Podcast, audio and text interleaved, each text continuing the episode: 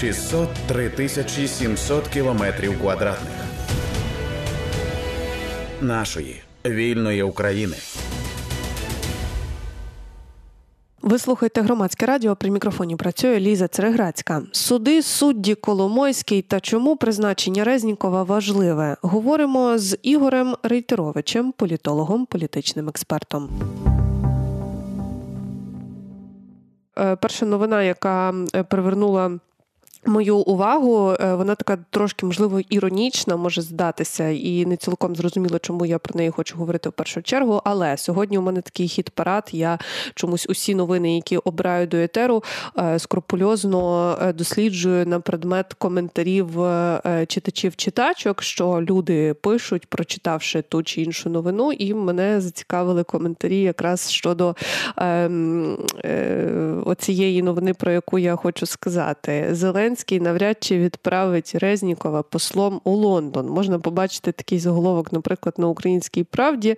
Е, про це, е, мовляв, е, посилаються на свої джерела журналісти видання.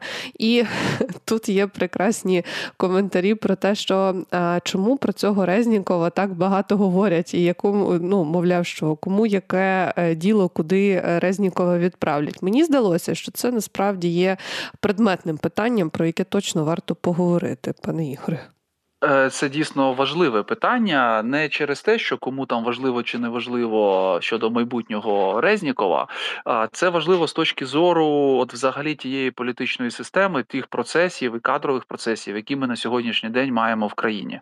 Тому що розумієте, як правило, подібні призначення, які відбуваються після того, як якийсь чиновник звільняється з достатньо високої посади, а потім отримує е, ну може не дуже точне слово, але ну слово, яке значною значною мірою характеризує подібні призначення синекуру да, у вигляді от, от такої посади.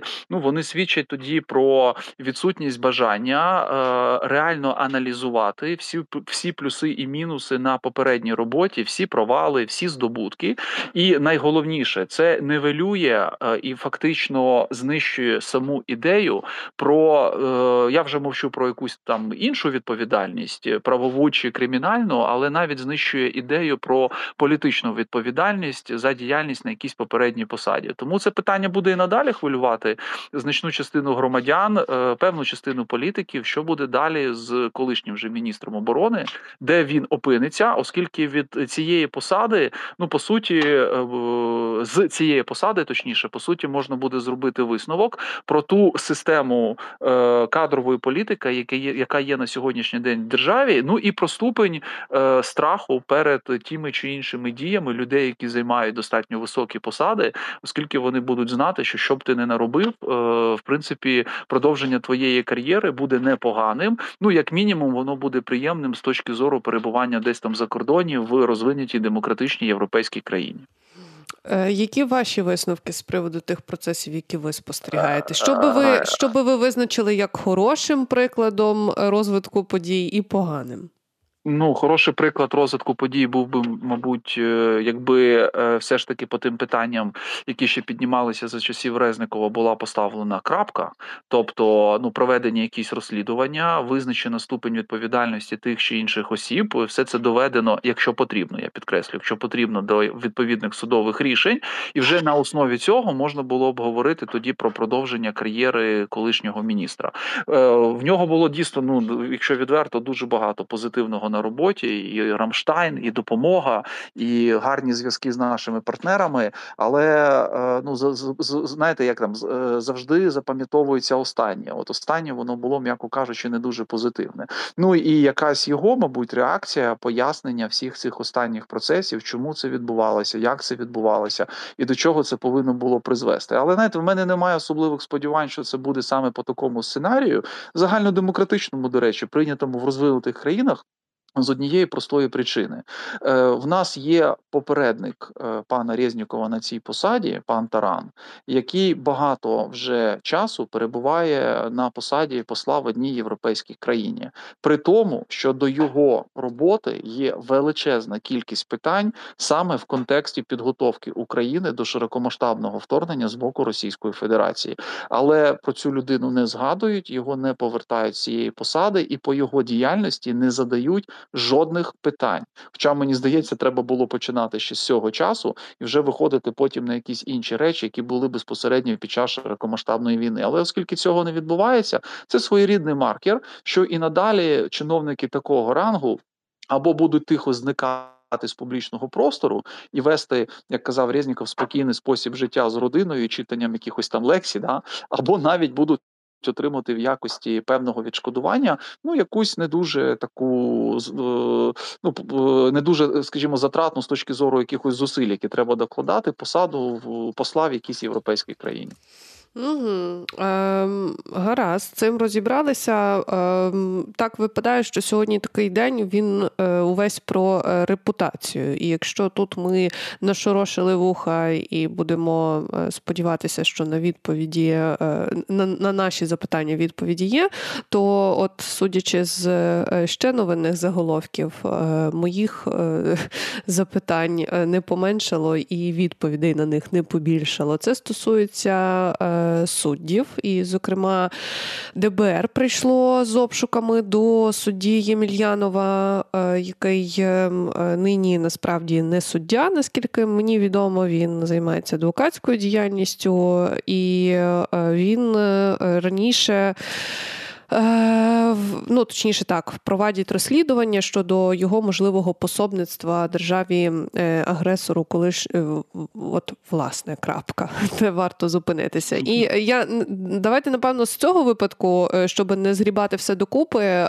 Що ви думаєте з цього приводу? Я розумію, що ми не будемо з вами говорити як правники з цього питання, але зрештою про політику тут ну ми не можемо її її ніяк оминути.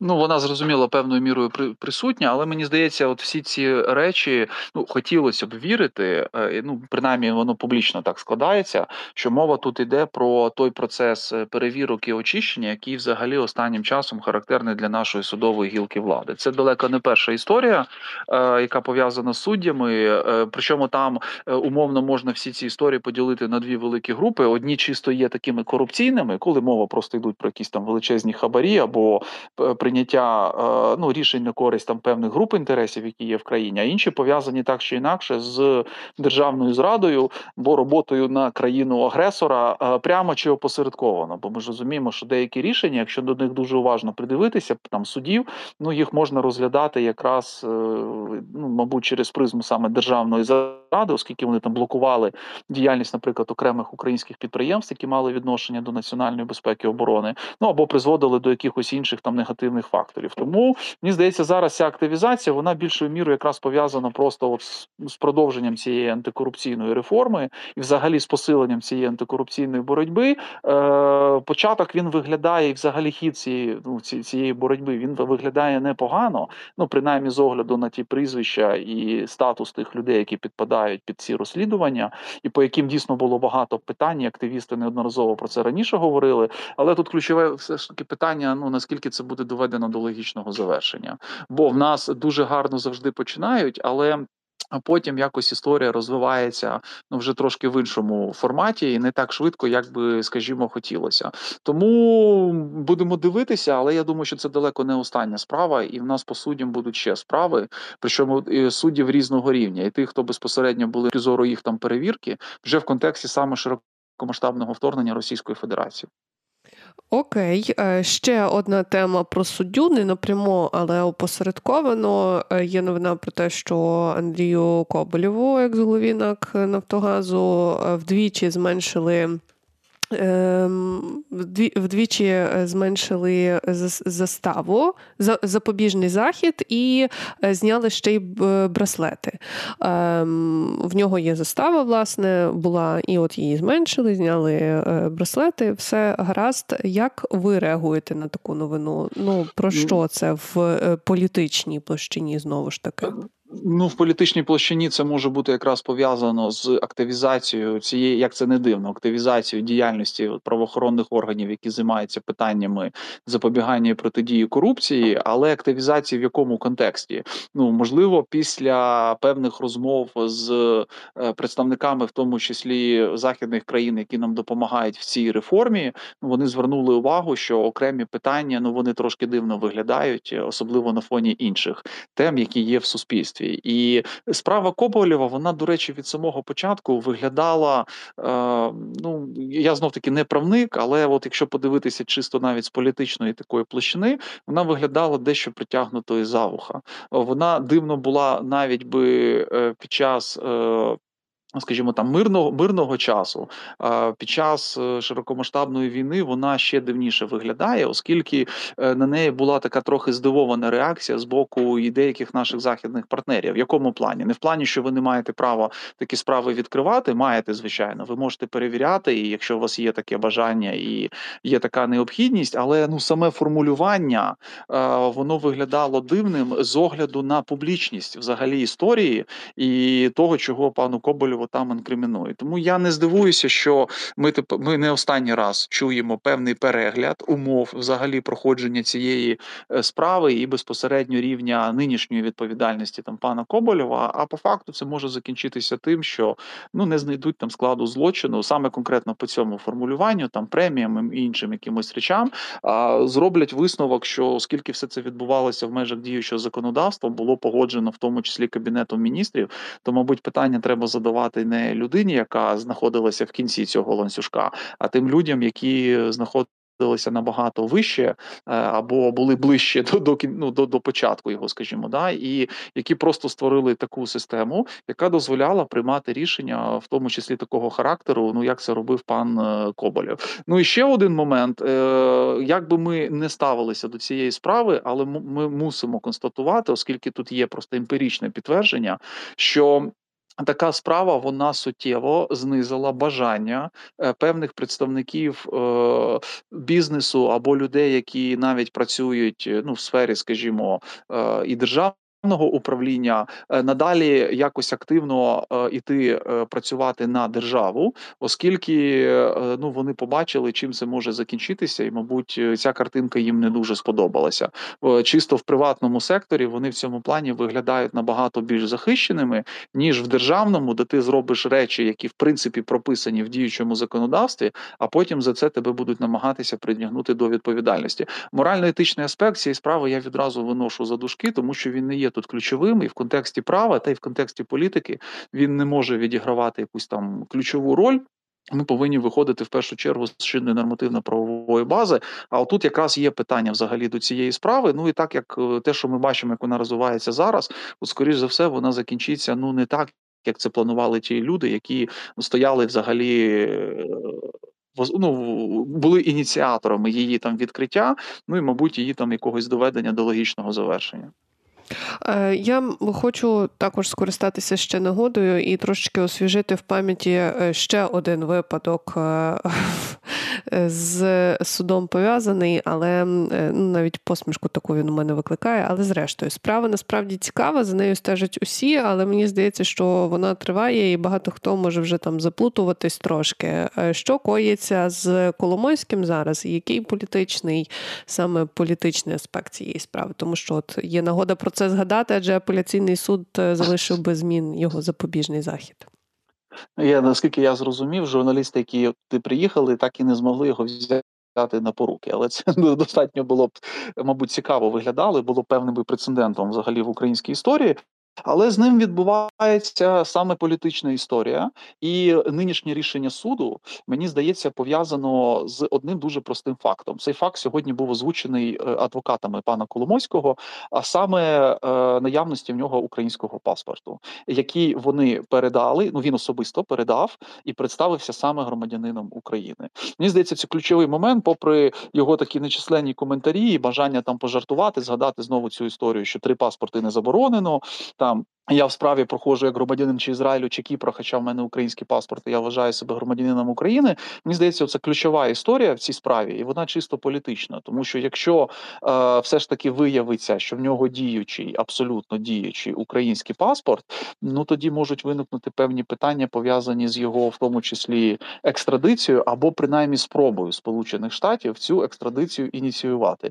Я знаю, що окремі представники влади або коло владних кіл намагалися у всіляко спростувати цю тезу і говорили про те, що е, в нього ну штати не робили ніякі запити, вони, значить, не зверталися до України, і тому немає сенсу про цю тему говорити. Але тут треба розуміти, що Сполучені Штати цього не робили, оскільки для них не до кінця є зрозумілою історія, якраз з е, тими чи іншими паспортами, які є у Коломойського.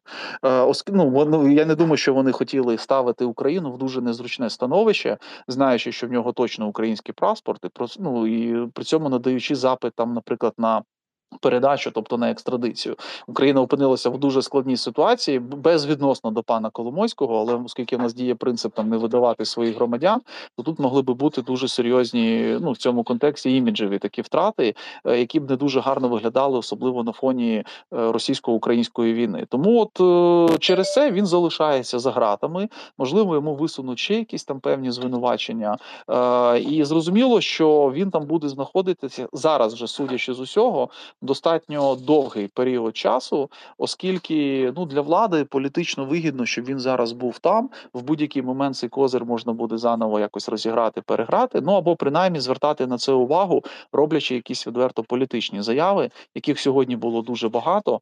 Ну там з фотографією Коломойського, якого вели там по подвір'ю з руками позаду в наручниках і риторичними питаннями, чи могло таке бути при Порошенку. Ну знаєте, меми мемами, але ну вони несуть явно політичну таку спрямованість, і десь на перспективу починають вже ну грати на користь, мабуть, певним політичним силам, провладним зрозуміло, які цей фактор ну, зможуть використовувати або витягати з кишені, коли їм буде це потрібно.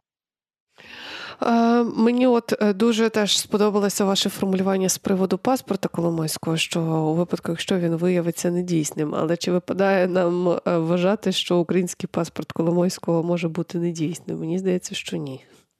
Ну тут насправді це якась абсолютно фантасмагорична історія. Тому що за логікою, якщо, наприклад, е, ну є там був указ ж президента, де фігурував е, Ігор Валерійович Коломойський. Ну може, це якийсь там повний теска, але ми ж такі співпадіння не віримо. Але при цьому в нього ніхто виходить паспорт України не вилучав. Хоча за логіку всі ж чудово знали, де він живе, і тоді повинні були прибути представники відповідної служби вилучити цей паспорт. Ну а далі вже тоді е, чи екстрадувати його в країну паспортом, ну громадянином якої він є. А це або Ізраїль, або Кіпр, ну принаймні ці дві країни називалися да, в цьому контексті, або видавати йому якусь там посвідку на проживання, але в обмін на паспорт. Те, що в нього ніхто цей паспорт не забрав. Ну слухайте, воно ж наводить на дуже серйозні думки з приводу навіть не реальності указу, а з приводу бажання виконувати його. А то так виходить, що знаєте, цей указ від відіграв свою певну піарну роль з одного боку, з іншого боку, він виконав поставлені завдання щодо недопущення в країну якихось не дуже там угодних е, людей. Ну, наприклад, того ж Корбана можна згадати, да, який виїхав і вийшов якраз указ, коли він був за кордоном, і він так і не повернувся в Україну і судиться до сьогоднішнього дня. Але при цьому Коломойський, який в цьому указі фігурував, виявляється спокійно жив в Україні, ніхто в нього паспорт не забирав. Просте питання: як так взагалі можливо? Зрозуміло, що без якоїсь там вказівки когось на достатньо високому рівні це навряд чи могло б так відбуватися. Тому зараз десь ну знаєте, от влада взагалі перебуває в такій трошки загнаній ситуації, бо треба щось з цим паспортом все ж таки робити, приймати якісь рішення і спростовувати або підтверджувати, що він дійсний, що він дійсно громадянин України. Але тоді виникає питання, що ж там з указом президента. Це ж також небезпечний прецедент, бо інші фігури фігуранти, а все це виходило в одному указі, можуть сказати, що а ми чим гірше, поверніть нам, будь ласка, паспорт, і ми повернемося. Ем, ось Ось такою видалася наша розмова. Можливо, вона дійсно аж надто була сконцентрована на якихось е, таких судових справах, або яких стосували, або тих справ, що стосуються е, суддів. Ем, можливо, є щось, про що би ви в цей день хотіли наголосити окремо, і для вас це, наприклад, є е, темою, за якою ви стежите, а це не потрапило в перелік судових справ в нашому обговоренні. То от зараз є така можливість.